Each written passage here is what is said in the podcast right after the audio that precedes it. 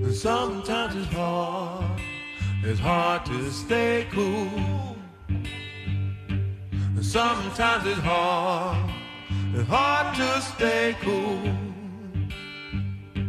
Sometimes it's hard to stay cool. And sometimes it's hard to stay cool.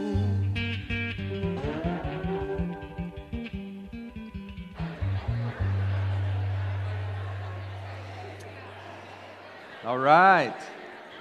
Well, welcome to Sedaris. My name's Dave. I'm one of the pastors here at Sedaris. Go ahead and grab a seat.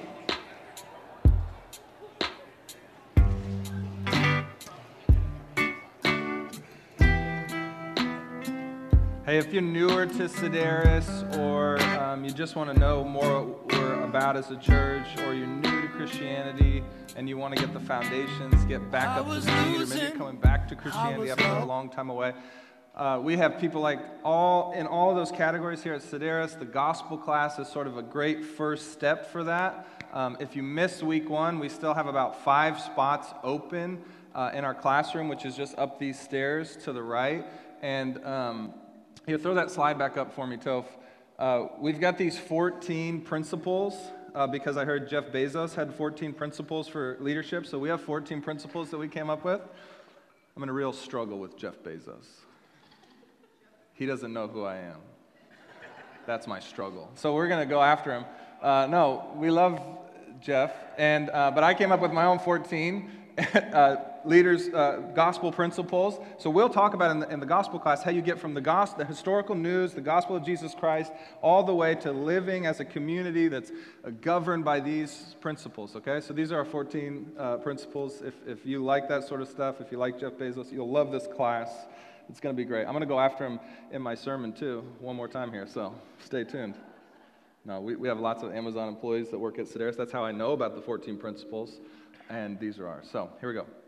I want to start today by telling you, you hear that? I know, it feels good.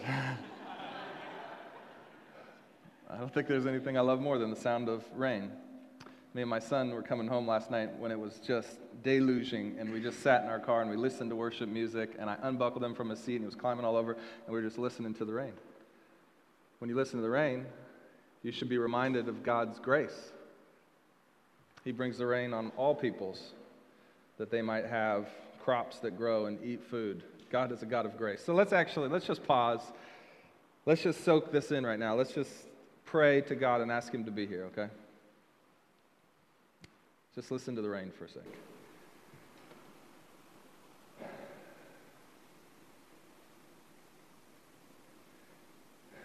Heavenly Father, we invite you into this place to fill our hearts with the fruit of the gospel, God, that we might become your people in the world, your representatives, that we might bring your name and your blessings upon the people of this city and this nation, and to the ends of the earth, God. May we be people who are filled with your Spirit, who are pursuing you, who are putting Christ at the center of everything that we do, God. Help today, move us toward that end. Strip from us any distraction, any lies that we might be telling ourselves in our head about who you are and what you have for us in this world. Help us to know what's true and right and good and from you, God. Help us to feel your directive Spirit in our lives each and every day. Be with me as I bring the word. Anything that is not from you, that comes from my mouth, may it go in one ear and out the other. If it is from you, may it stir in the hearts of these people and in my heart, that I might know you more and serve you well. In Jesus' name we pray. Amen. I mean, honestly, sometimes I just want to stand here and just sit and just pray. But the rain reminded me to do that. I'm going to tell 2 stories today, one here and one in a bit. They're both stories that happened when I went to Fremont Brewing, and I was sitting there, and 2 people came up and started to talk to me. I was sitting there for a bit by myself. I was waiting. I was meeting a friend of mine, and so I was just sitting by myself, and the first gentleman came up. His name was Simon, and Simon began to talk to me he saw me sitting by myself, and I saw him off in the distance, and, you know, I'm a pastor, so I sit by myself all the time. Nobody wants to talk to me. And so I was very comfortable, but, you know, you could tell Simon was worried about me, and he was kind of walking around. He was waiting for somebody, but he came and he sat down. I said, anybody sitting here? He engaged me and began to talk to me. He began to ask me questions about my life and where I'm from and what I'm doing in the city. Well, he didn't actually ask me that question because I never got to tell him that I was a pastor. That's why he stayed and talked to me. But Simon had a peculiar accent. I couldn't quite tell, is he from England, Australia? Turns out he's from South Africa, and he spent time in lots of places. And I was just so blown away. It was so peculiar. Does anybody know? I'm going after Jeff Bezos right now. One of the slogans of Amazon is be peculiar. We're going to talk about how Christians are the most peculiar peoples of the world. Amazonians a close second. This guy was being so peculiar that he would come up to me and ask, can I sit down, can I talk to you? And honestly, in the moment, I thought, this guy must be a Christian. Who else does this? I do it because I'm peculiar. But I was like, this guy must be a Christian. Maybe he's engaging me. Now, one of our principles here is everyone should be engaged, meaning every single person deserves to be known, to have their story heard, and this guy was living out one of our principles, engage each one. And he saw me alone.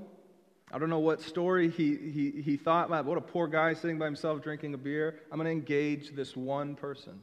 And I thought, how peculiar. And how beautiful that was. So I have no idea. We didn't get to this point. My friend showed up. Then his friend showed up. And so we didn't get to kind of see where the conversation would lead. But I thought, how peculiar. Peculiar means characteristic of only one group of people. It actually comes from the Latin word to describe cattle. So whose cattle is that? The Latin word would be peculiare, where we get peculiar. So it's, man, these Christians have curious spots. They don't look like all the other cattle. They're so peculiar. We're going to hear a story today about some really peculiar actions of Paul and Silas on their missionary journey. And we're going to ask the question, what makes people live in such a peculiar way? And what happens when they do? People experience God.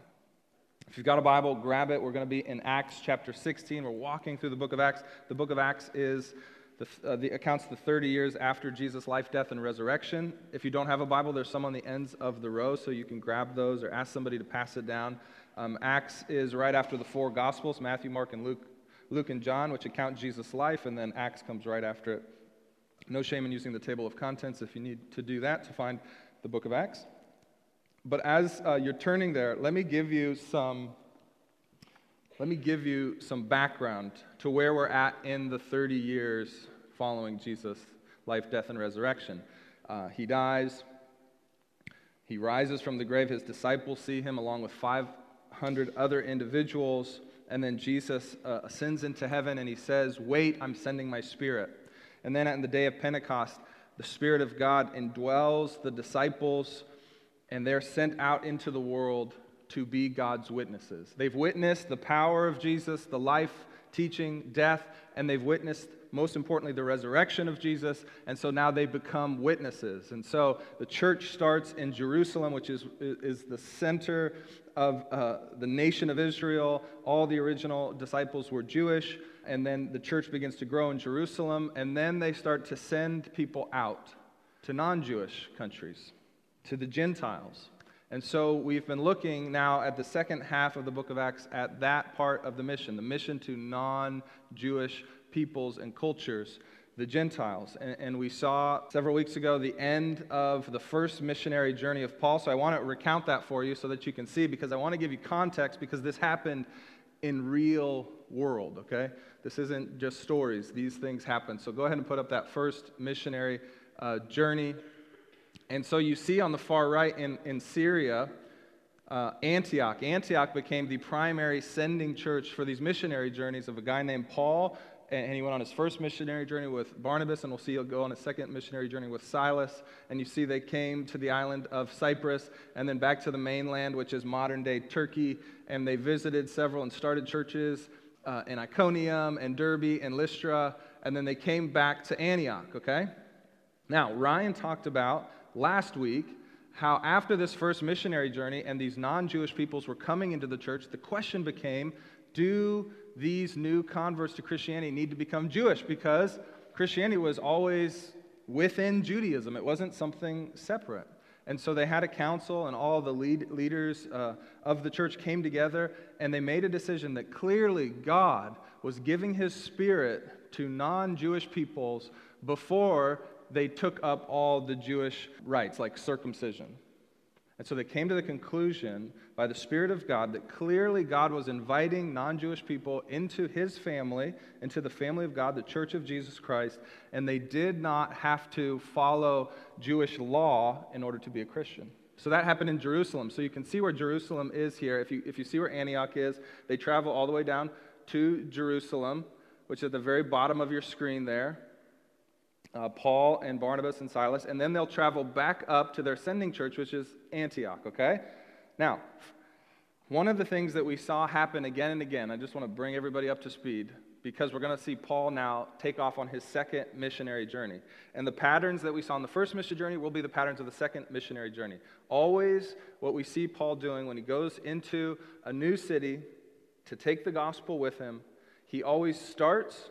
This is pattern number one. He always starts with the Jewish community and then moves his way out to the non-Jewish community. And so for today, that is how we should do things as well. We start when we go into a new place where the Word of God is already expected to be preached, and we come and we provide clarity, and we fill out and correct, if needed, the teaching of the Word of God. And then from there, we move out successively to other unreached people. The second pattern that we see is Paul, when he comes into a city, he always preaches his sermons in a way that there's common understanding or common ground to begin with. So when he goes and he talks to the Jewish people, he always starts with the Old Testament, particularly with the prophets and the promises of God in the Old Testament, because the Jews were familiar, that's common ground, and then he builds about how Jesus fulfills the Old Testament. When he would go, we saw this a couple weeks ago, to non-Jewish contexts, where people did not know the Old Testament, he would start with general revelation nature. And he says, you see God's character everywhere. And he establishes common ground, and then he explains who this God is, that he has also come in the flesh in the person of Jesus Christ. So that's pattern number two.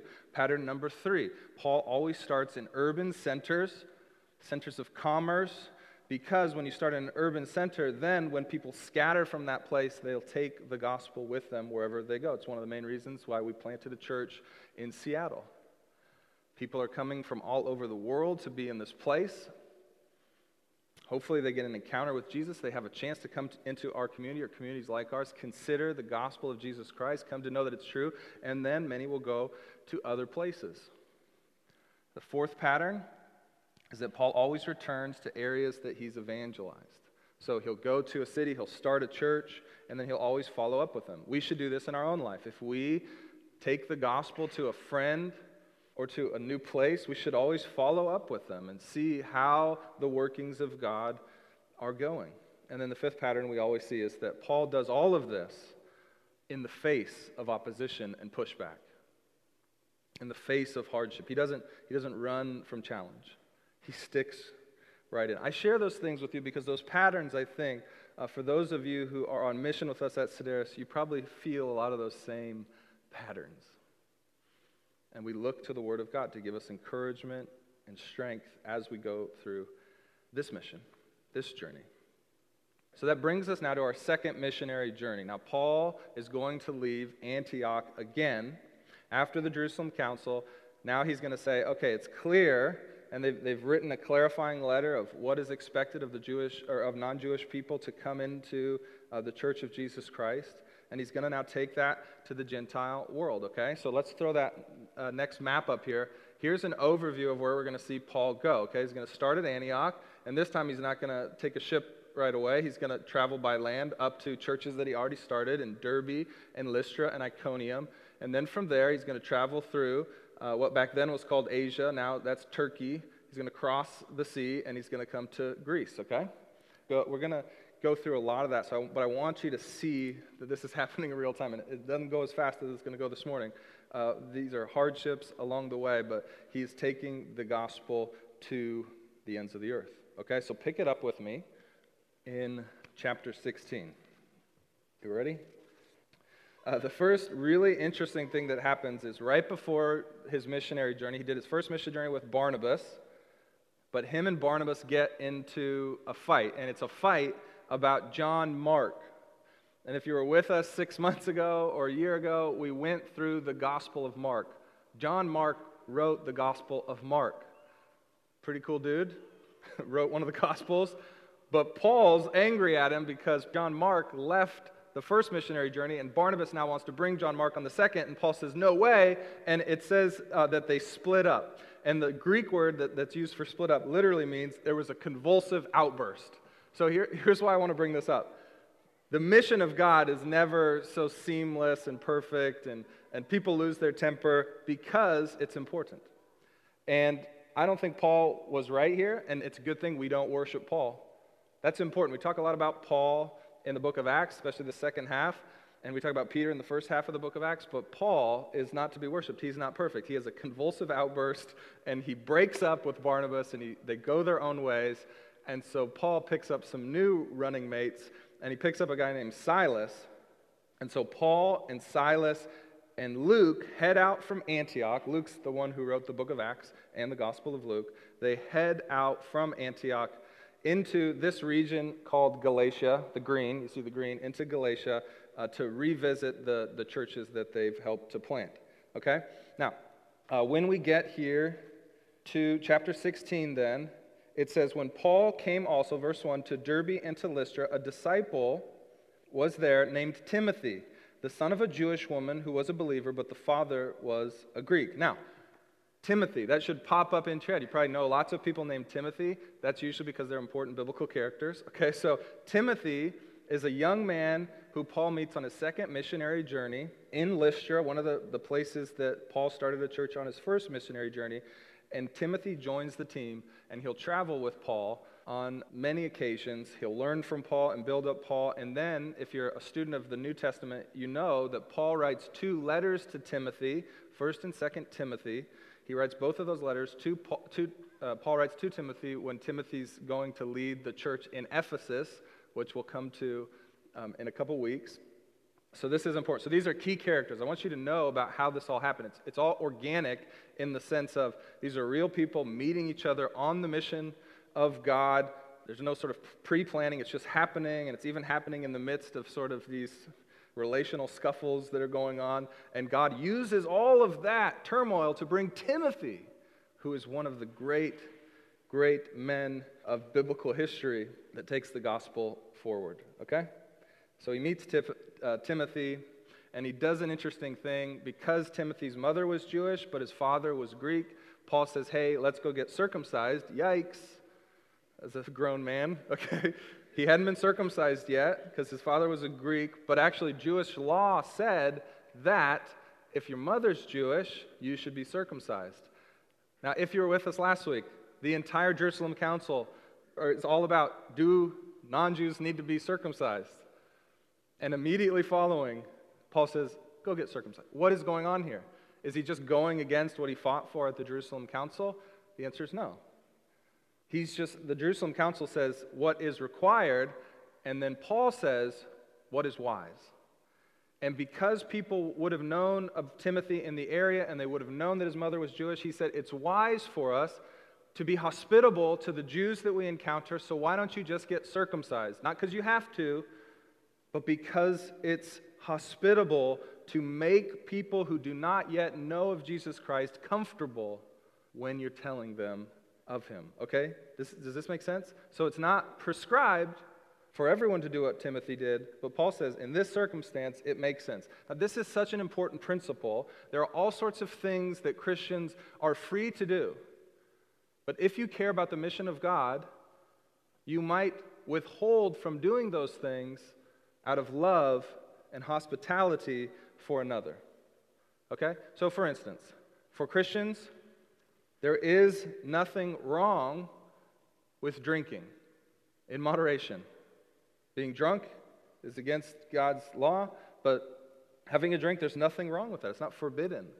However, you may decide out of hospitality and love for somebody who might struggle with alcohol to not bring it into the equation, that it might not become a distraction. You see how this principle comes all the time. It's not forbidden, but it might be loving and hospitable to not do certain things or to do other things, to wear certain dress, even though you don't have to, in order that people might not unnecessarily be distracted or uncomfortable, that they might be able to focus on the gospel of Jesus Christ that you're presenting to them. So we're going here. We've got Paul now, Silas, Luke, and Timothy, and they move on, and they're planning to take the gospel into Asia. It's that area of eastern Turkey as we know it today, and they're going into this area, and they're wanting to take the gospel there. So pick it up with me in verse 6. It says this, "And they went through the region of Persia and Galatia, having been forbidden by the Holy Spirit to speak the word in Asia. And when they had come up to Mysia, they attempted to go to Bithynia, but the Spirit of Jesus did not allow them." Now, what's going on here? So you want to take the gospel somewhere, and the Spirit of God, in two occasions, says no. The Spirit will not allow them to go. They are forbidden to go. That's a closed door. But they're very sensitive to the Spirit of God, so they say, okay, we don't understand. And then what happens is Paul has a vision, verse 9, "And a vision appeared to Paul in the night, and a man of Macedonia was standing there, urging him and saying, 'Come over to Macedonia and help us.' And when Paul had seen the vision, immediately he sought to go into Macedonia, concluding that God had called us to preach the gospel to them." Okay, so you have closed door, a vision, open door. You have both negative and positive divine guidance. This is how God works. This is how he moves us in and out of places that we're supposed to be, and we have to be at all times sensitive both to doors that he's closing and doors that he's opening. But notice what Paul does. He's always moving. God doesn't open and close doors just by you sitting and waiting. Paul is always moving. He's always probing into the will of God, and God is giving him the guidance that he needs. One of the principles we talk about here at Sedaris is aggressive availability. So it doesn't mean that you force yourself upon everyone or force great conversations with everyone, but you are aggressive to make yourself available. You put yourself out there that if people do want to talk to you and have real, meaningful conversation, they have the opportunity to do that. It's very hard for that to happen if you isolate yourself, only hang out with Christian friends. But we're aggressively available, we're probing, we're asking God to open and close doors. And when we do that, we find him giving us what we need to know where to go and who to talk to and how deep to go in the conversation. Now, eventually, they will go back to Asia, where God forbid them to go. We'll see that as we go on in the book of Acts. But for now, God says, nope, not in my timing. My timing means not now. So they go on. And so we see even in this story that God can guide us in a number of ways. Open and closed doors, dramatic guidance, visions. Not all of us will have visions. Some of us will. And sometimes it's just using sanctified common sense. All of these things are at play when we're trying to find out where God is calling us to and sending us next, okay? And so eventually, they bypass Asia, and they end up in Macedonia in a town called Philippi. So it's across the channel here. At the very top left, you can barely even see it on here because it's cut off a little bit, but it's at the very top left there, a town called Philippi. Now, what's interesting about this town is actually it's kind of like a retirement town for Roman military officials. It's kind of like South Florida of the ancient world, okay? So Roman military officials would go down there. So you just I want you to put yourself in these stories. When you read through and you study narrative, you got to put yourself in the stories, okay? And so Paul and Barnabas go into the city, and the only people that they can find, because remember they always go to Jews first, are God-fearers that are studying the Old Testament, the only people that they find doing that is this group of women. And so they engage them. They're aggressively available to talk about Jesus, and they begin a conversation with them, and the women invite them to tell them about this Jesus, this gospel, this good news. And they tell them, and a woman named Lydia becomes the first European convert. The first European convert to the Jesus way. If you read about Lydia, she's an amazing woman. There's no doubt that she was one of the big reasons that the church in Philippi was founded. She was a wealthy woman. It says she was a seller of purple goods. So she was a businesswoman. Doesn't look like she had a husband at this point. We know that she was important because Luke in the book of Acts highlights her. And we're talking about her now. What an incredible woman. The first European convert, a businesswoman, probably unmarried. Amazing, amazing story. And we'll see at the end, when Paul and Silas are leaving town, they make sure to stop in and see Lydia and say goodbye to her. Pretty cool stuff. Pick it up with me now in verse 16:16, and we're going to get into the main account that we want to look at today. 16:16. This is after meeting Lydia, after she was baptized. It says this, as they were going to the place of prayer, we were met by a slave girl who had a spirit of divination and brought her owners much gain by her fortune-telling. Now, the Greek word here for divination literally means she had a Pythion spirit. I'm not sure the right way to say it, but this word was used and had become translated to mean a spirit of divination, but it's literally referencing a dragon, a mythical dragon of ancient Greece, okay? And so people who had come to have the gift of fortune-telling, that could see the future, that were possessed is what we see here. They would say they have the spirit of this Pythion spirit, this mythical dragon. They were insane, but they could predict the future. And so the slave girl had an owner, and she was bringing much wealth to her owner. And she begins to pester Paul and Silas and Timothy and Luke. And eventually what we see in the story is that Paul gets so frustrated by her because she's not actually saying anything untrue. She's just following them around and sort of screaming in the background. Eventually Paul says, okay, I got to get rid of her. She's distracting. And he casts out this spirit that she has. And she goes back to her owners, and her owners find out that she can no longer fortune tell. Therefore, she can no longer make money for them. And they become upset because they're losing income. And they go and they find Paul, Silas, Luke, and Timothy, and they have them flogged, beaten, and put in jail for casting out a demonic spirit from a slave girl.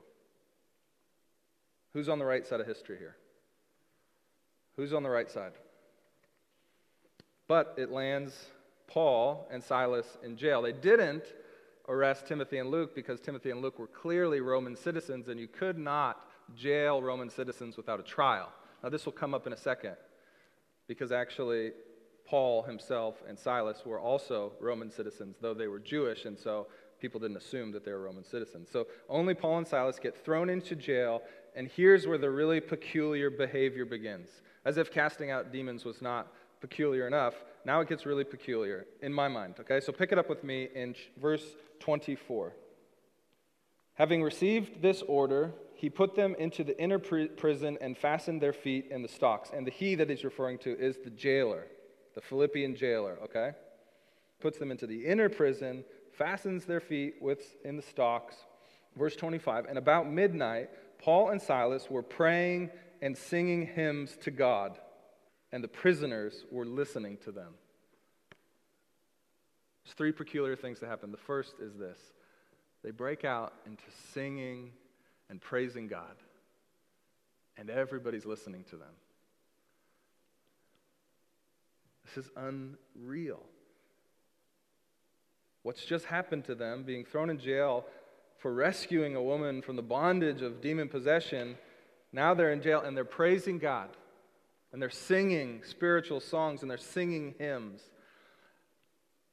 And I couldn't help, but when I thought of this, my favorite music genre is the blues. And I couldn't help, you might have heard some blues when you walked in, I couldn't help but think about African American spirituals. slaves in the south who were brought here against their will, and they write some of the greatest music that's ever been written, all in the face of their bondage. You know what I'm talking about? Swing low, sweet chariots, coming forth to carry you home. That's a classic spiritual.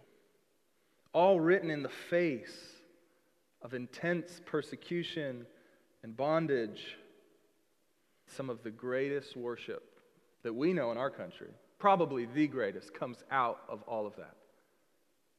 You know, I think when I think about that, and I went back, and it's really cool if you want to do it. You can go on the Library of Congress, and you can listen to some of the oldest recordings of these African-American spirituals. They don't go all the way back to when they were originally written. That stuff's lost, only to the heart and the mind of God. But you can hear, and you just hear the soul coming out of them. And I feel like, this is what I feel like. I wish I was in this jail cell hearing the way these two men sang to the Lord in the midst of their bondage. And I think so often, you know, I hope that our church is a church that sings from the depths of our soul when we sing to God, but I fear sometimes that we don't, because we don't feel the bondage that we're in. We don't know the depths of our need for God, and so when we sing, we say words, and maybe we have a good voice, maybe we don't, but we don't sing from deep in our soul, and it comes out as almost nothing. But these men in chains for doing the work of God, falsely imprisoned, not sure if they'll ever come out of that jail alive, sing songs of thanksgiving to God because they know their need. And this is exactly what happens in the African American spirituals. All of those songs written in 17th or the 18th and early 19th century, those songs they're so tied to reality. So like Swing Low, Sweet Chariot is about the Underground Railroad coming to take you home, and it's also about that ultimately God is the one that takes us home. And so it's so rooted in the reality of our situation. And I feel like most of us probably in this room have it pretty good. We're not really sure if we need God. And so maybe when we sing out, we're missing it. Now, if you know the history of music, you know that all the great genres of truly American music come out of Negro spirituals.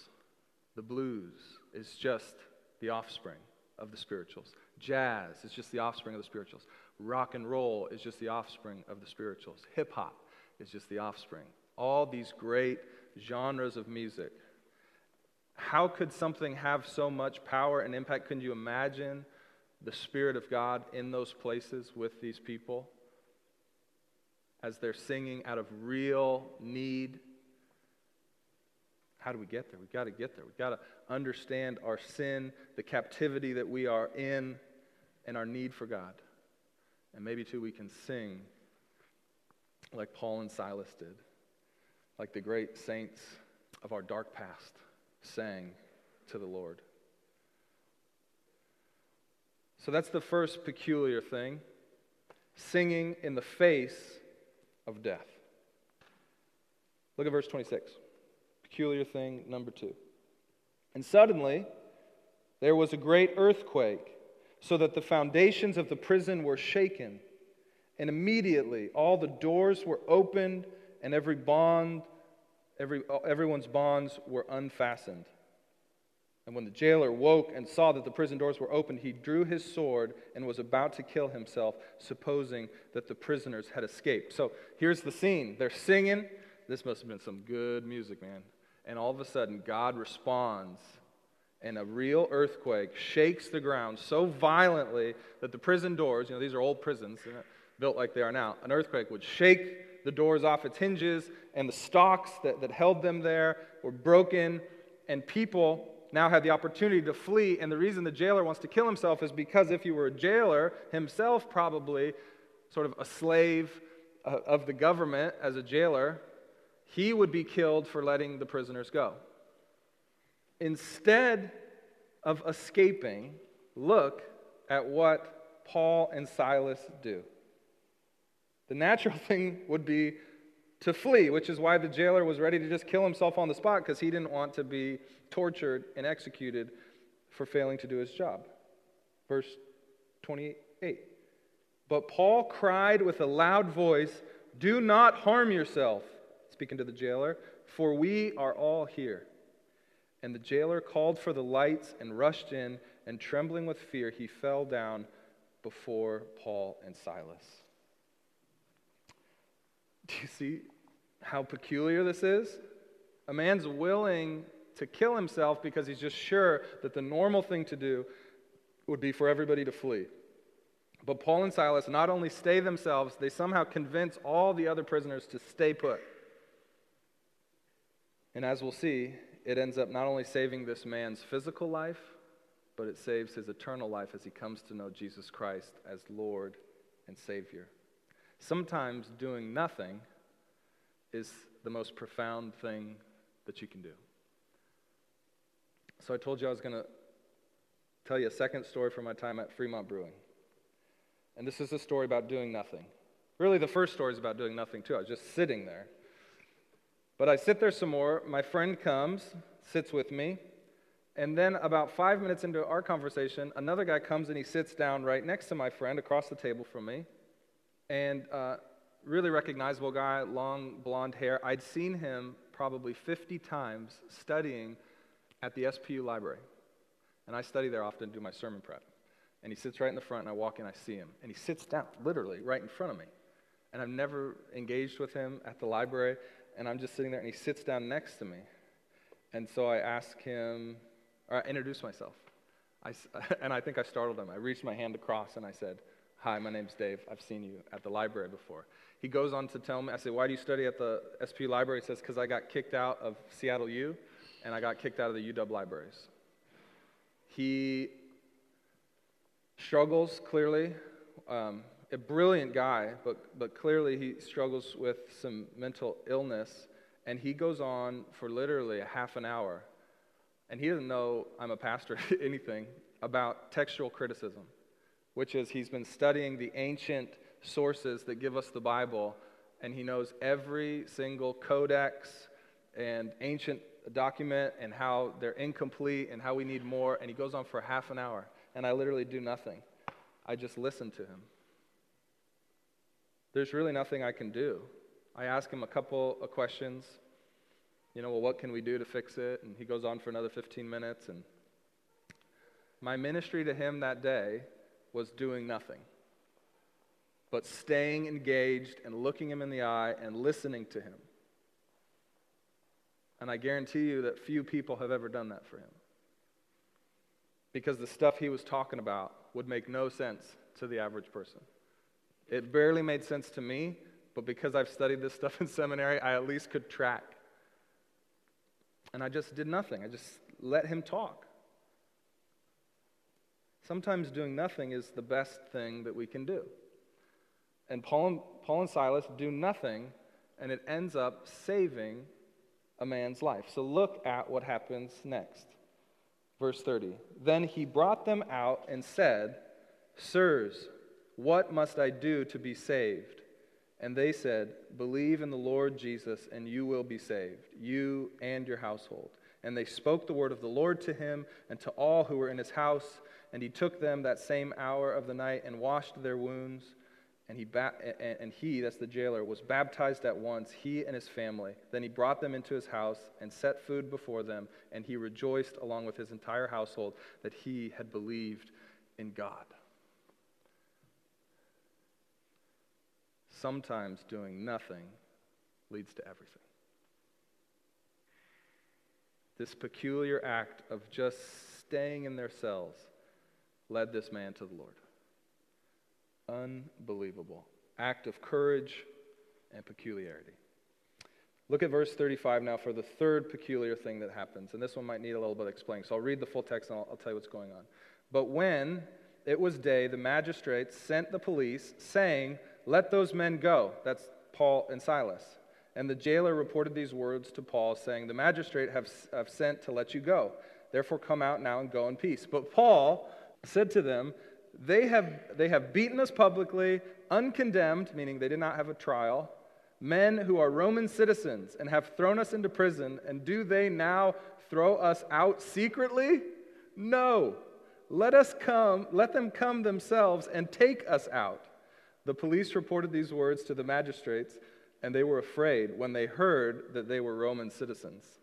So they came and apologized to them, and they took them out and asked them to leave the city. So then they went out of the prison and visited Lydia. And when they had seen all the brothers and sisters, they encouraged them and departed. So here's the third peculiar thing that they do.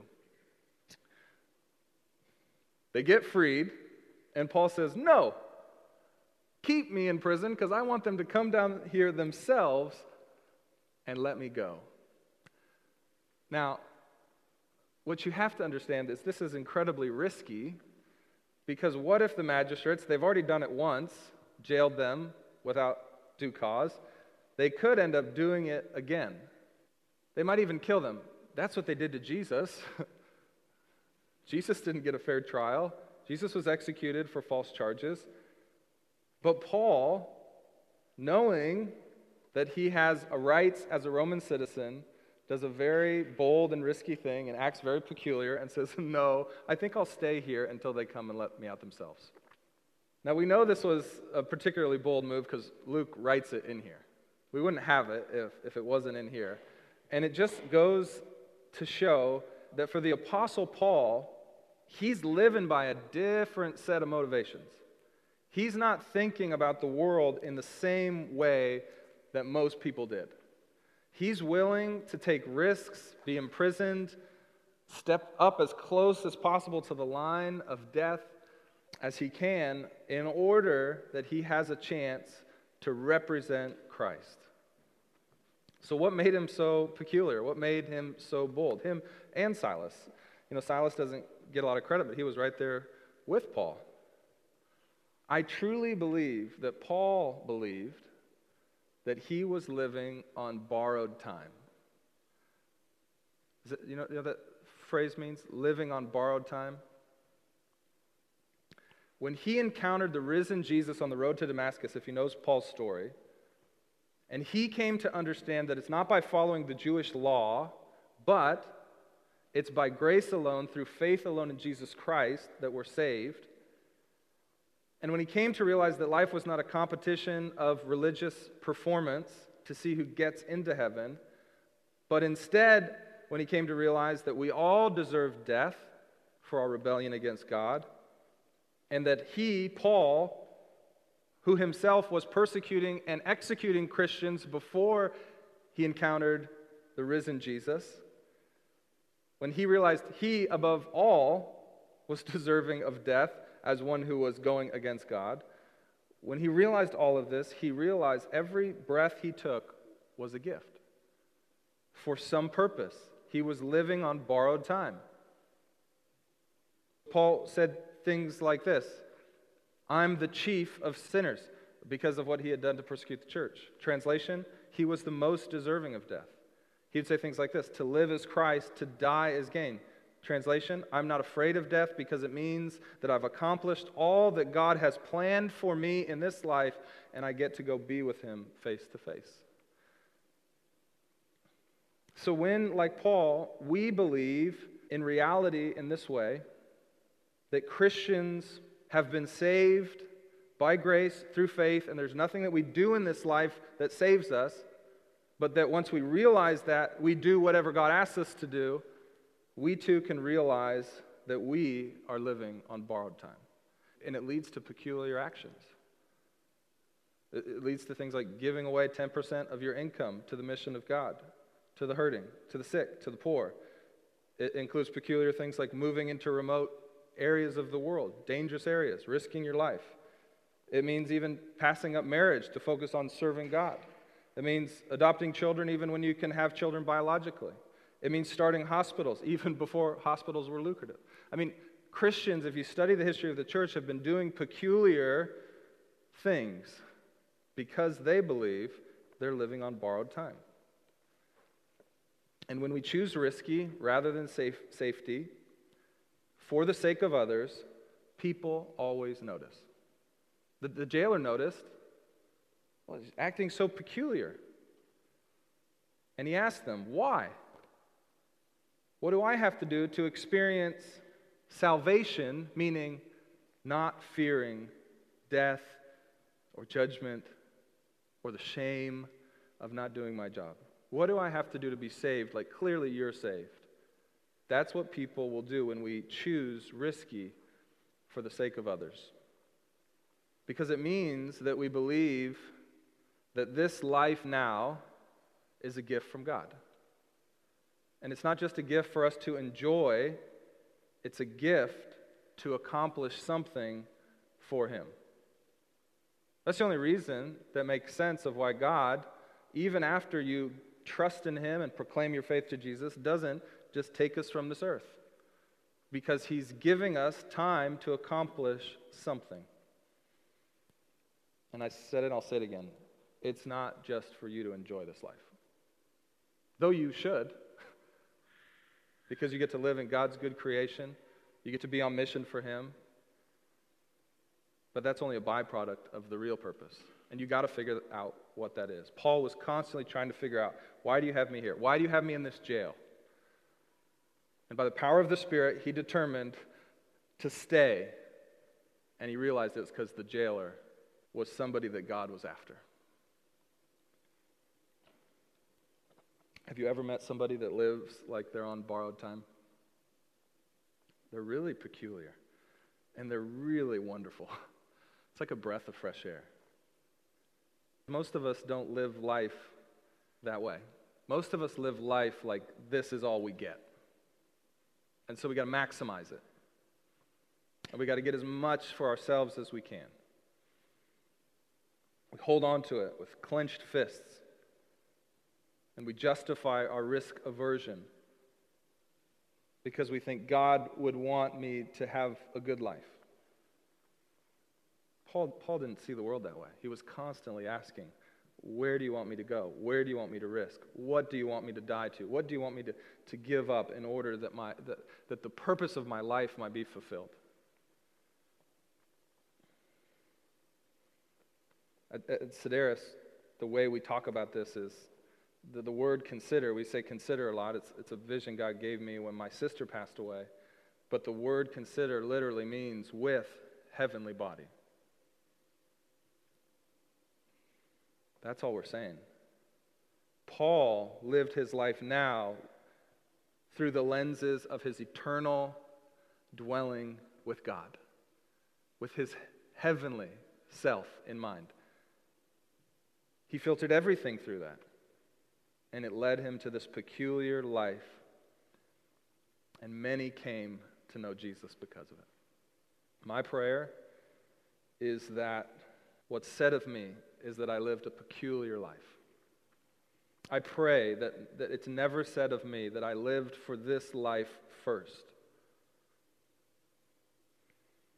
My prayer is that it's never said of you. My fear is that it will be. That many of us never take a risk for the mission of God, and we'll get to the end of our life and not have lived peculiarly. It's a weird word to say, peculiarly. This takes some soul searching. This takes an honest examination, an honest consideration of our own lives. Are we living like we're on borrowed time? Because we are. You're not promised tomorrow. You're not promised 5 minutes from now. Everything is a gift from God, granted to you so that you might live in a peculiar way for the cause of Christ, so that people might see you and say, they live differently than me, and ask, how might I get what you have? And then we get to tell them about Jesus, about what He's done for us, about who He is and what He will do, and how actually when we live this way, it's freeing, it's full of joy, it's full of excitement. And you know what? It's full of friends that are crazy like you, like Silas is for Paul and Timothy and Luke, and you'll form the greatest friendships of your life as you're living in this way in the world. Let's pray. Heavenly Father, we want to be peculiar people. We want to be people who take risks for your kingdom, take risks for your mission in the world, and we want to experience the joy of that. The joy that comes from confidence in the finished work of your Son, Jesus Christ. And I think to get there, God, we need to believe a little more. God, we believe, help our unbelief. We believe that He died and rose again and that we too will rise again with Him.